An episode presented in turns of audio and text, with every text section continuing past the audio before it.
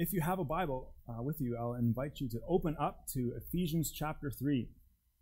Now, we have spent the last, this will be week four of four in this section in the middle of Ephesians chapter 3. And, and you may recall that this passage, the bulk of this passage that we've now spent four weeks on this after this morning, was our closing or kind of sending passage or benediction for all of 2022.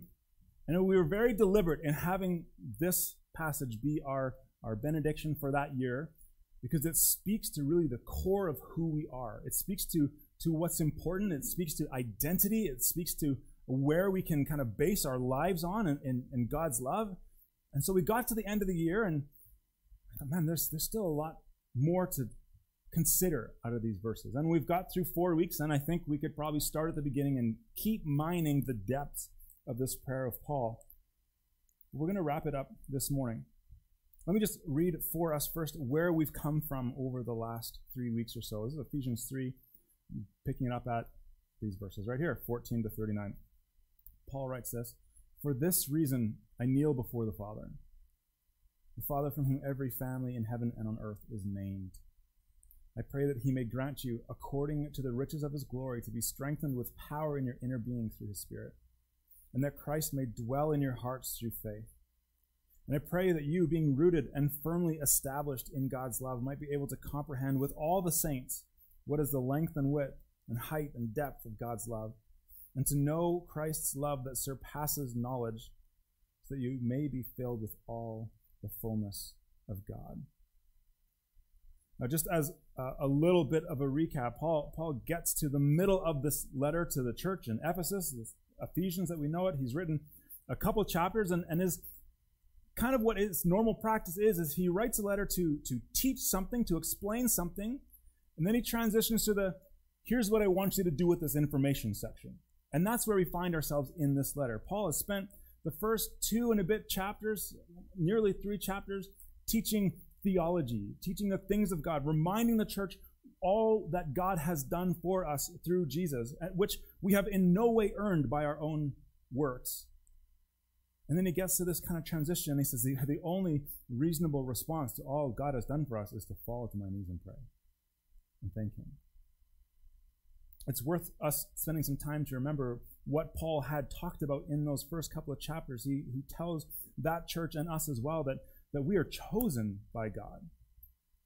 We, we, we've been adopted into his family. We have, we have familial rights in the family of God.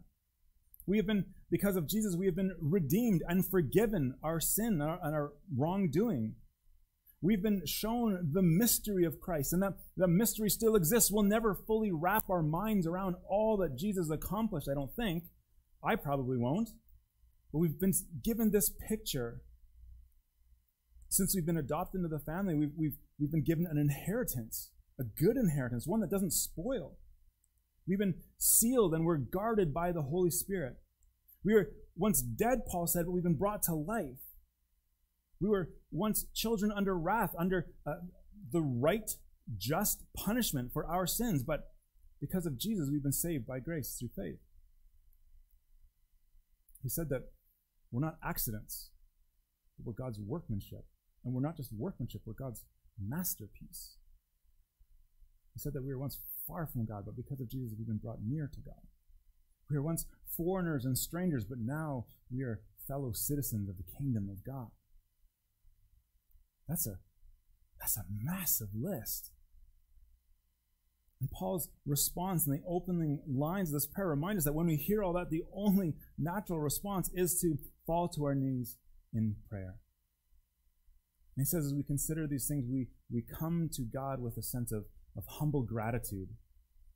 God, Jesus, I don't deserve any of this. God, there's, there's, there's nothing good in me that deserves you to love me like this. And so I thank you. And we can come to God with a, a sense of humble desperation as well, realizing that all that is good in and around me is not my doing, but it's God's grace. And any good that I might accomplish is God's working through me. We can come with a humble desperation. We can also come with a humble confidence. We're not outsiders anymore. We're not foreigners anymore. We're not lost, we're not under wrath, but instead, because of Jesus' work, we can boldly approach the throne of the King of Kings, as the writer of Hebrews says. So we can come with our prayers, with our asking, with a humble confidence as well. Then in the, the second part of the prayer, the next couple of verses, Paul prays that out of all of God's riches, that he would strengthen us with power through his Spirit, and that Christ might dwell within us, in our hearts through faith. And we said that this dwelling is so much more than um, kind of what North American or Western Christianity has sometimes sort of devolved into of I'm going to ask Jesus into my heart and then carry on living the way I want to live. We said, no, no, when, when, when we ask Jesus to dwell within us, to inhabit us, we are giving him control. We're saying, whatever you want to do with this sack of flesh, it's yours. Transform it, please. Make it more like you. It's turning everything that we're trying to hang on to and grip for control to turn those controls over to Jesus. All those, those wants and desires and things that we, we feel we just deserve, I'm owed this by the world, by others, or whatever, we submit that to Jesus. Those plans that we've made for our future, we've got maybe the five year plan, the 10 year plan, whatever it is, we hand that to Jesus too. And say, here's where I think we're going, but Jesus, you have the right to shred it and send me another direction. It's turning everything over to Jesus, even our, our natural tendency or that inherent longing or that cultural desire to put ourselves first. We live, I don't have to tell you this, we live in such an individualistic culture that says, I look out for me first.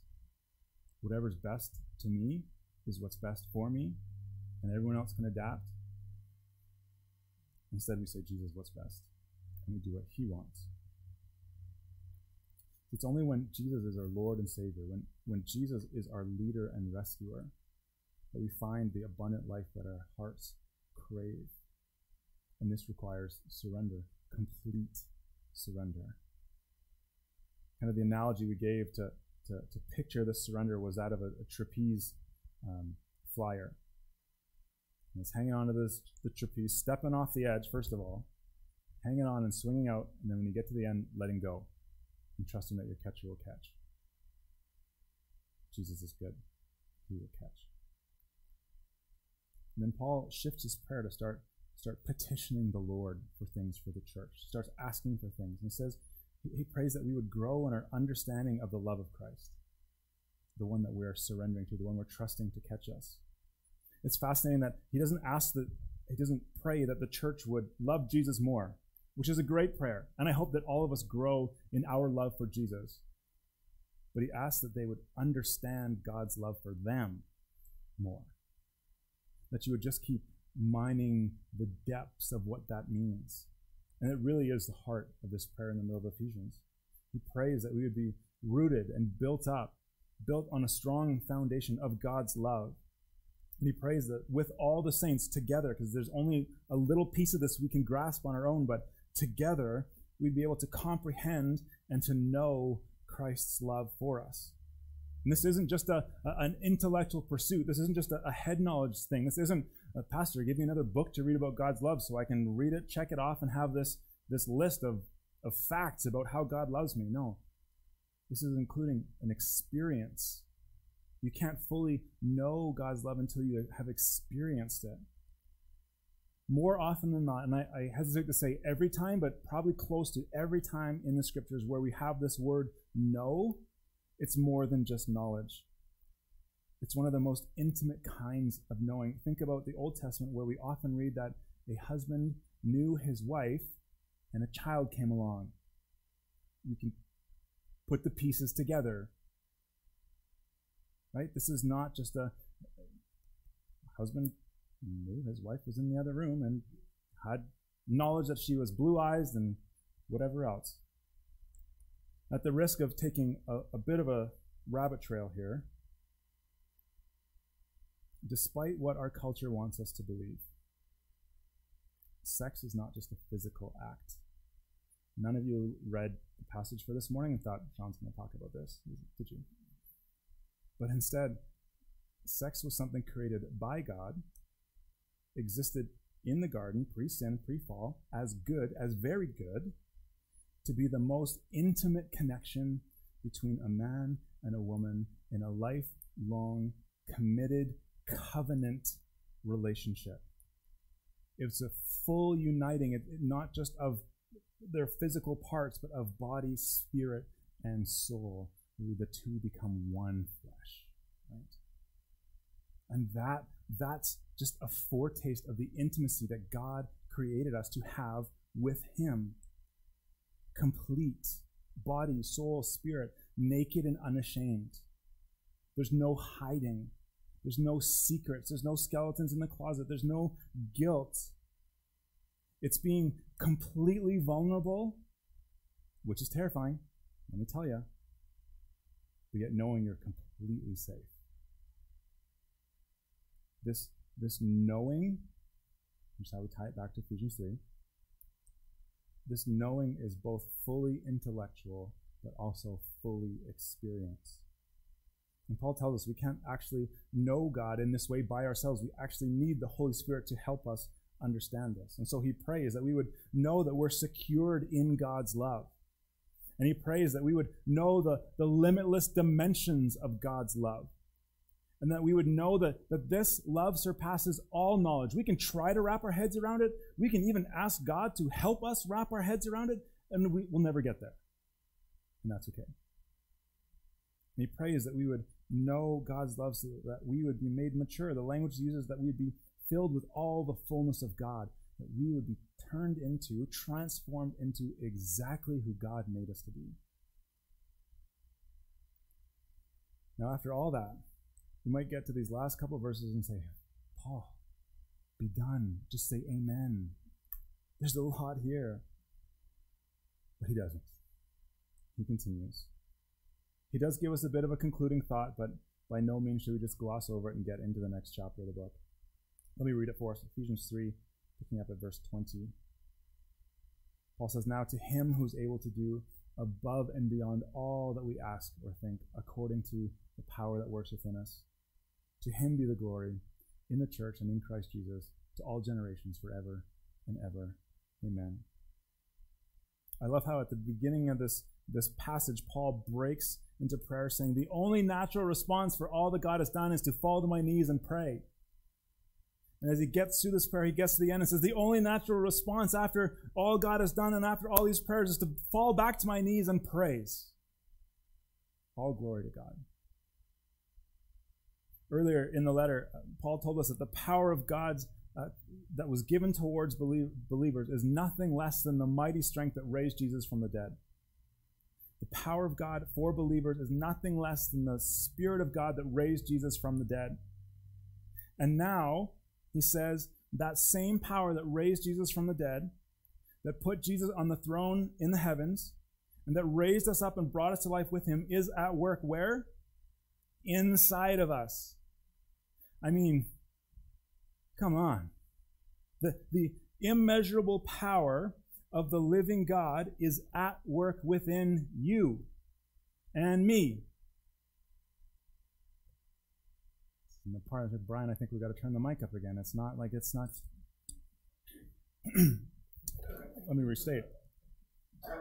The immeasurable power of God, who sent his son Jesus to walk this earth, who Jesus was murdered for our sins, put into a grave, laid there for three days, behind a stone, and the power that raised him from the dead.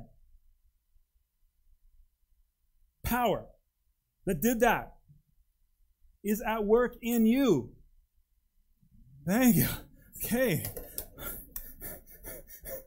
I mean, I could say it again. I, we, never get tired of hearing that, but goodness. And it, like this, we read this verse 52 times last year, and it's still like, what? The power that raised Jesus from the dead is at work in you. One commentator puts it this way: says, Paul praises God for the bestowal of strength by his Spirit on his people, and then affirms that the full realization of God's gracious purposes for them and in them becomes possible. If you've ever felt like, I don't think I'm who God created me to be, You're right. You're not yet.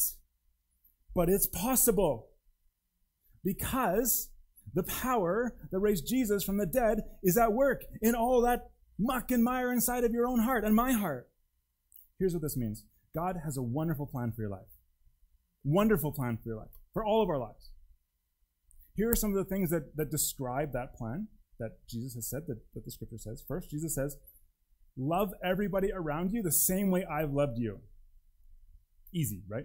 No problem. Check. Next. Jesus says, hey, uh, in, in all of your going, in, in, in how you carry about your life, go and make disciples. Tell them about me. Baptize them in the name of the Holy Spirit. Easy, right? Okay, check. Two of two. God also happens to say, it's more than once in the scriptures, be holy as I am holy. Okay, that one might take us to the end of the day, but you and I cannot do these things under our own power. It doesn't take many hours into a day for me to be reminded of that in my own life.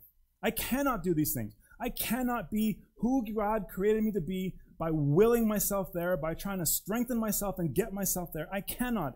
But God He's not asking us to do these things on our own. He's saying, here's, here's what I want from you. Here's who you're created to be. Let me get you there. Here's the power. Paul praises God and shows us the greatness of God. And look at the, the what, the how, and the why of this doxology, of this, this closing remark in the prayer. First, he praises God for what? He says that God is able. Well, okay, great. What is God able to do? Look at the text with me. He's able to do above Okay, good. That's good. He's able to do above and beyond. Ooh, that's even better. He's able to do above and beyond all that we ask. Okay, that's pretty good. I got a lot. I got a lot of questions. I got a lot of asks. God is able to do above and beyond all that we ask or think or imagine. Your translation might say. Now, I would like to think over the course of my 40 years or so, I have come up with some pretty big plans. And then a verse like this comes along and they all start to feel pretty puny. Sometimes when I when I start to, you know, do some strategic planning for the church or, or, or pray and hope where we're going to go, I come to the planning with a verse like this in mind and think, I'll show God. I'm going to I'm going to plan something big. And I'm sure God and his loving, patient, fatherly way, just like, Sean, like, ask ask something, right? Like, is that all you got? This passage has been one of the, the key kind of verses and prayers that we've kept repeating throughout our Seeking God's Direction building campaign. And I think it's proved pretty true so far. And expect, I'm trying to expect and imagine that it will continue. When we started thinking about where God might be leading us as a church, specifically with regard to a building facility and how we're going to either maintain here or whatever. Changing locations was never on the radar. Never. We took a look around. We had a little bit of wisdom, looked at the dollars and cents, and I was like, not going to happen. Great. That's fine. We'll be here. And now we're praying about a meeting in front of town council to get on a piece of land four times the size of this. through our first uh, capital campaign, it, it, you remember or, or are new, we, we was my first like big preaching series on generosity and giving ever, which I gotta say, there's there's there's some hard topics to preach on. Um, giving is probably near the top, all right, because the it's just six weeks generosity, giving, vision, mission, stewardship, all the things. COVID, church is closed for six months. Ah, we were about to launch into our capital campaign then, and and even though we so we we we pushed that back into the fall. We went from it was going to be Palm Sunday. We launched it. We pushed it back to Thanksgiving. We exceeded our goal, which we thought was big, by almost 50% in pledges received. God can do more above and beyond than all we ask or imagine. I love how one, one commentator encourages us. He says, God can do more in response to one prayer than we can do in a hundred years of planning and plotting. God can do more in response to one prayer than we could do in a hundred years of planning and plotting on. So the question is do we believe God alone is sovereign? Do we believe He's in control? Not just here. I know many of you have been around long enough to know that the answer to this, the answer Sean's looking for is yes, we believe. Do we actually? Do we order our lives? Do we, do we step out in faith in ways that prove that? My hope and, and prayer for us is that we would have a, a view and a vision of God that increases our faith in His greatness. That's, that's the what. The next thing Paul talks about is the how. How, how does God work beyond our imaginations? Well, he says it's according to the power at work in us. Now that's just, I mean, another layer of mind blowing. So God's going to do more than I expect, but He's going to use me to do it and us to do it. Think about some examples of characters we have in the Bible, people we have in the Bible. Think about a guy like Abraham, or Moses, or Gideon, or David, or Esther, or Isaiah, or Nehemiah, or Elijah. And James, James, a little bit later in the New Testament, writes that Elijah was a human being just as we are. This whole list, human beings just as we are. But James reminds us Elijah was a human being just as we are, and he prayed earnestly that it would not rain, and for three years and six months it did not rain on the earth. And then he prayed again, and the sky gave rain, and the land produced its fruit. Human being just like we are. Think about Mary, mother of Jesus. Think about the disciples. What a group of riffraff and one of the things I was talking with someone in between the services. I don't know if, if you've watched The Chosen at all, the TV series. One of the things that I think they do really well is kind of dig into the stories of just how much these disciples would not have wanted to be in the same room with one another. From a tax collector to a zealot to a fisherman, like these were ordinary people. Think about Paul himself, what God did through him once the written New Testament wraps up, think about what the church has done. Think about the positive things that the church has done through the power of the Holy Spirit. Healthcare, education, these are biblical things. Equality of people is a biblical principle. Think about theologians or missionaries or evangelists where you look at like, well, I'd forget Billy Graham. I, I could never do that. Or forget, you know, the Elliots who went to, to this foreign tribe, and like uh, that's not me. But there's nothing special about those guys. Music in Germany, nothing special except the power of God at work in them. God is able to do extraordinary things by His power through ordinary people like you and me. So, are we willing to ask God to do that? Are we willing to say, God, will you use me to do extraordinary things by your power? Now, this isn't something you just pray because the pastor told you to, or the preacher said, well, we, we made this point, so I guess I should pray it. Don't do this haphazardly, and don't do it out of pride easy. Pride can be a really sneaky minx that gets into all sorts of things, can't it? Yeah, I want God to do amazing things through me because then people will love me. People will look at me, and, and people will want me around. No, no, no, no when you pray a prayer like this, the thing is, God might call you to give up a whole lot of stuff. Things you thought you needed or wanted, and send you across the planet for a long time. Look at this verse one more time. To him who is able to do above and beyond all that we ask or think according to the power at work within us. Think about what might God, what God might do through you. Think about what God might do through this local church. I'm going to ask for some feedback. What are some of these things that might come to mind?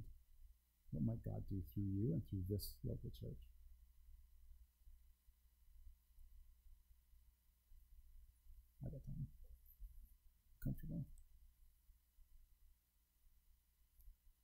Are some things that come to mind. What might God do through this local church?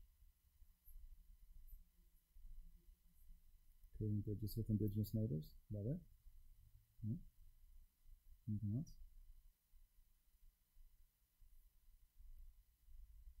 Remember, we've been told to think on the, uh, it's a previous think, right? More than we could imagine. So let's think even bigger. Not that that's not the right answer. There are no wrong answers to this question, by the way, just to be clear. Influence the culture within the community. Okay, that's bigger. Good answer.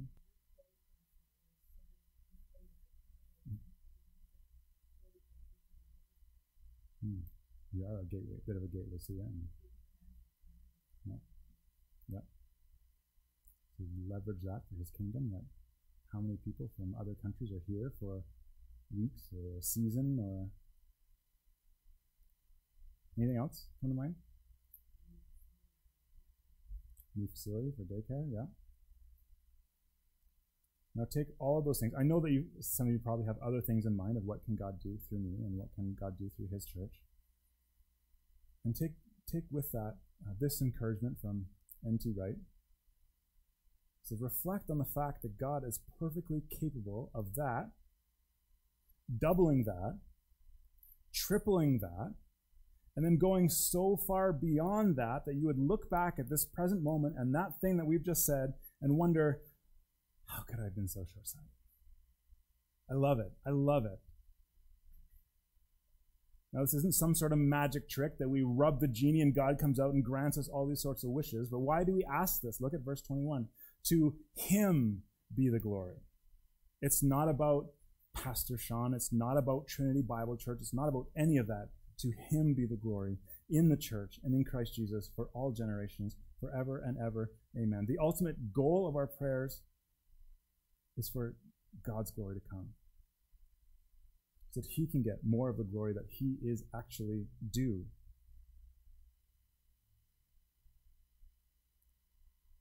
John Stott says that God desires the glory God desires glory in the bride, in the church, and in the bridegroom, in Jesus. God wants his, his glory to be seen in the community of peace and the peacemaker. And for how long? Forever and ever. Amen. That's how long God will be glorified for his love and his power. Forever he'll be glorified by his people.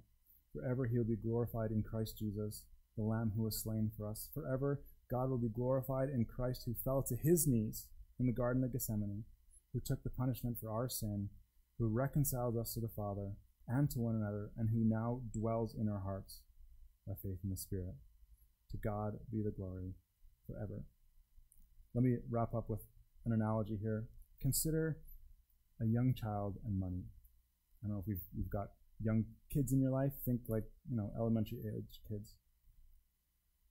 If you give an elementary age kid five bucks and send them into the old time candy shop on Main Street there, they, they, I'm in. I can have it all. Put it all in a bag, mom. Put it all, right? They, they just have, have no concept of, of what that money is. We've, we've talked with our kids, not a, not a lot, but about like you know, houses and cars and these things. And, and one of them, probably the younger one, was like, So did our house cost more than a hundred dollars? Yep. The, yeah, it did. Yeah. It was a few years ago, but it, yeah, it's like they just they don't have a, a, concept. They're not limited by these things, right? So there is a sense that we need to regain some of that enthusiasm or or naivete is maybe not the right word, but that that thing that I've got a crisp blue one in my hand and I'm buying the whole candy shop. I've, I've got Jesus at work in my life. There's no limits to what he's going to do in and through us. The great news of the gospel is that God can and will take our little, ordinary, finite, $5 lives and do something infinitely greater than anything we could ever ask or imagine, with eternal implications and eternal ramifications, more than we could ever dream of. Let me pray.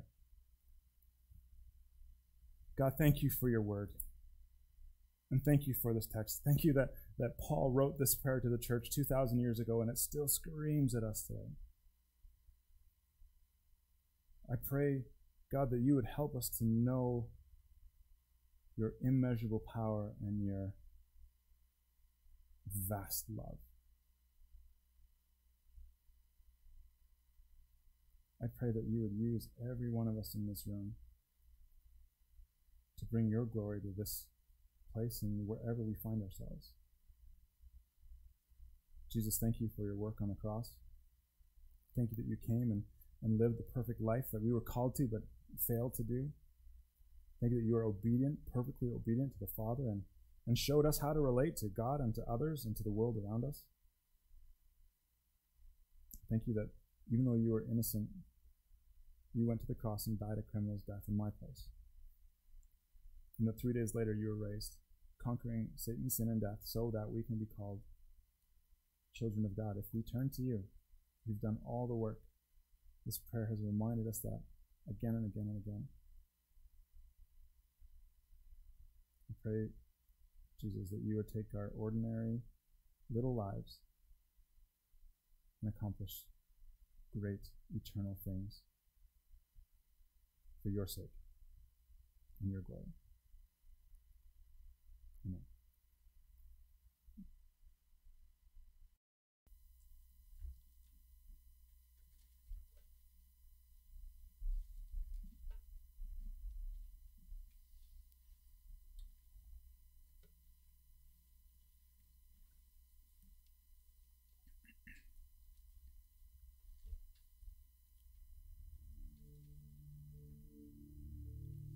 Sean. Just uh, sit with those words for a few moments.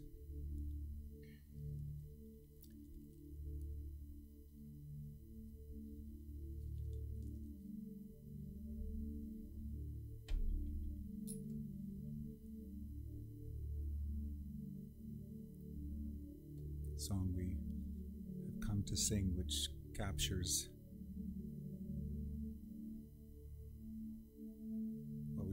talking about for the last few weeks how deep the Father's love for us. Stuart Townend writes, How deep the Father's love for me, for us, how vast beyond all measure, that he should give his only Son to make me a wretch, his treasure. How great the pain of searing loss, the Father turns his face away as wounds which mar the chosen one bring many sons to glory. Let's just sing the first verse of that. Just remain seated. How deep the Father's love for us, how vast beyond all measure that he should give his only Son to make a wretch his treasure. How great the pain of searing loss!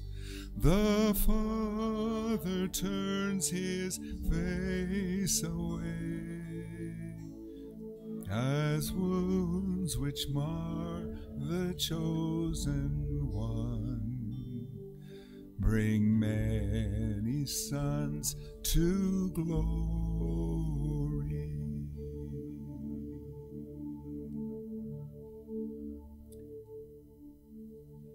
Thinking about um, God's power in us read a quote recently before we sing the closing song, which is a challenge. It simply says, "Shine, Jesus, shine through, through me, shine through us." As a church, it simply says, um, "Don't shine so that others can see you, but shine rather so that through you others can see Jesus."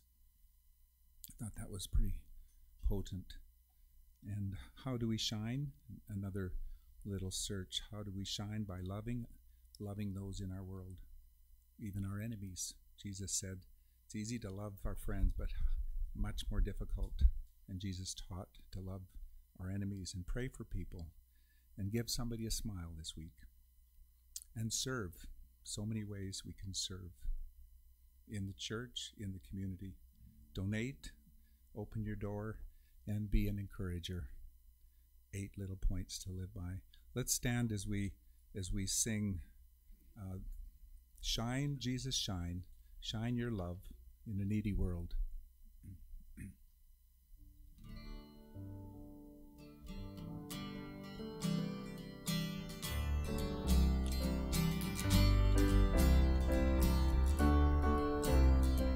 Lord, the light of your love is shining in the midst of the darkness, shining. Jesus, light of the world, shine upon us. Set us free by the truth you now bring us and shine on me. Shine on me. Shine, Jesus, shine. Fill this land the Father's glory and blaze. Spirit blaze. Set our hearts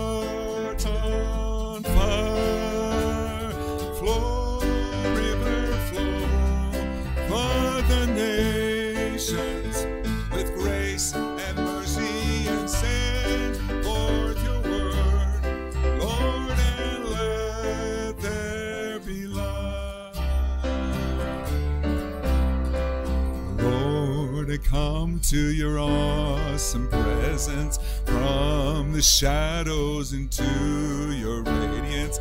By the blood I may enter your brightness. Search me, try me, consume all my darkness and shine.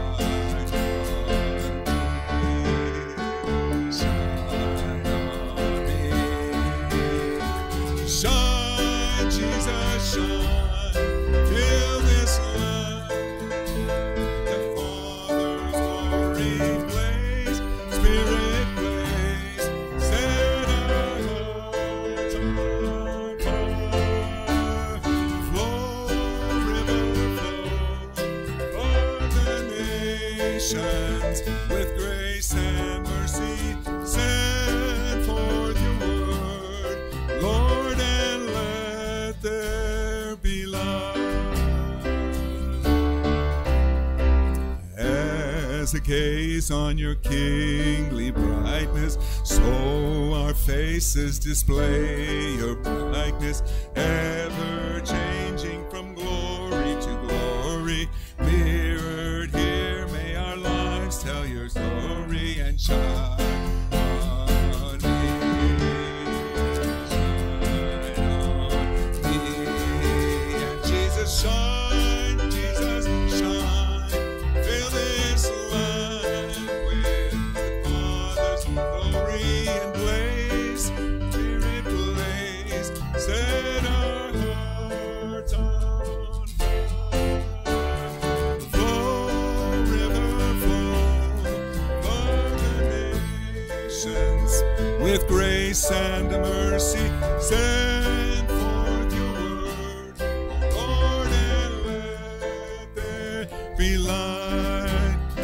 Church, would you sing that again? Shine, Jesus, shine. Fill this land with the Father's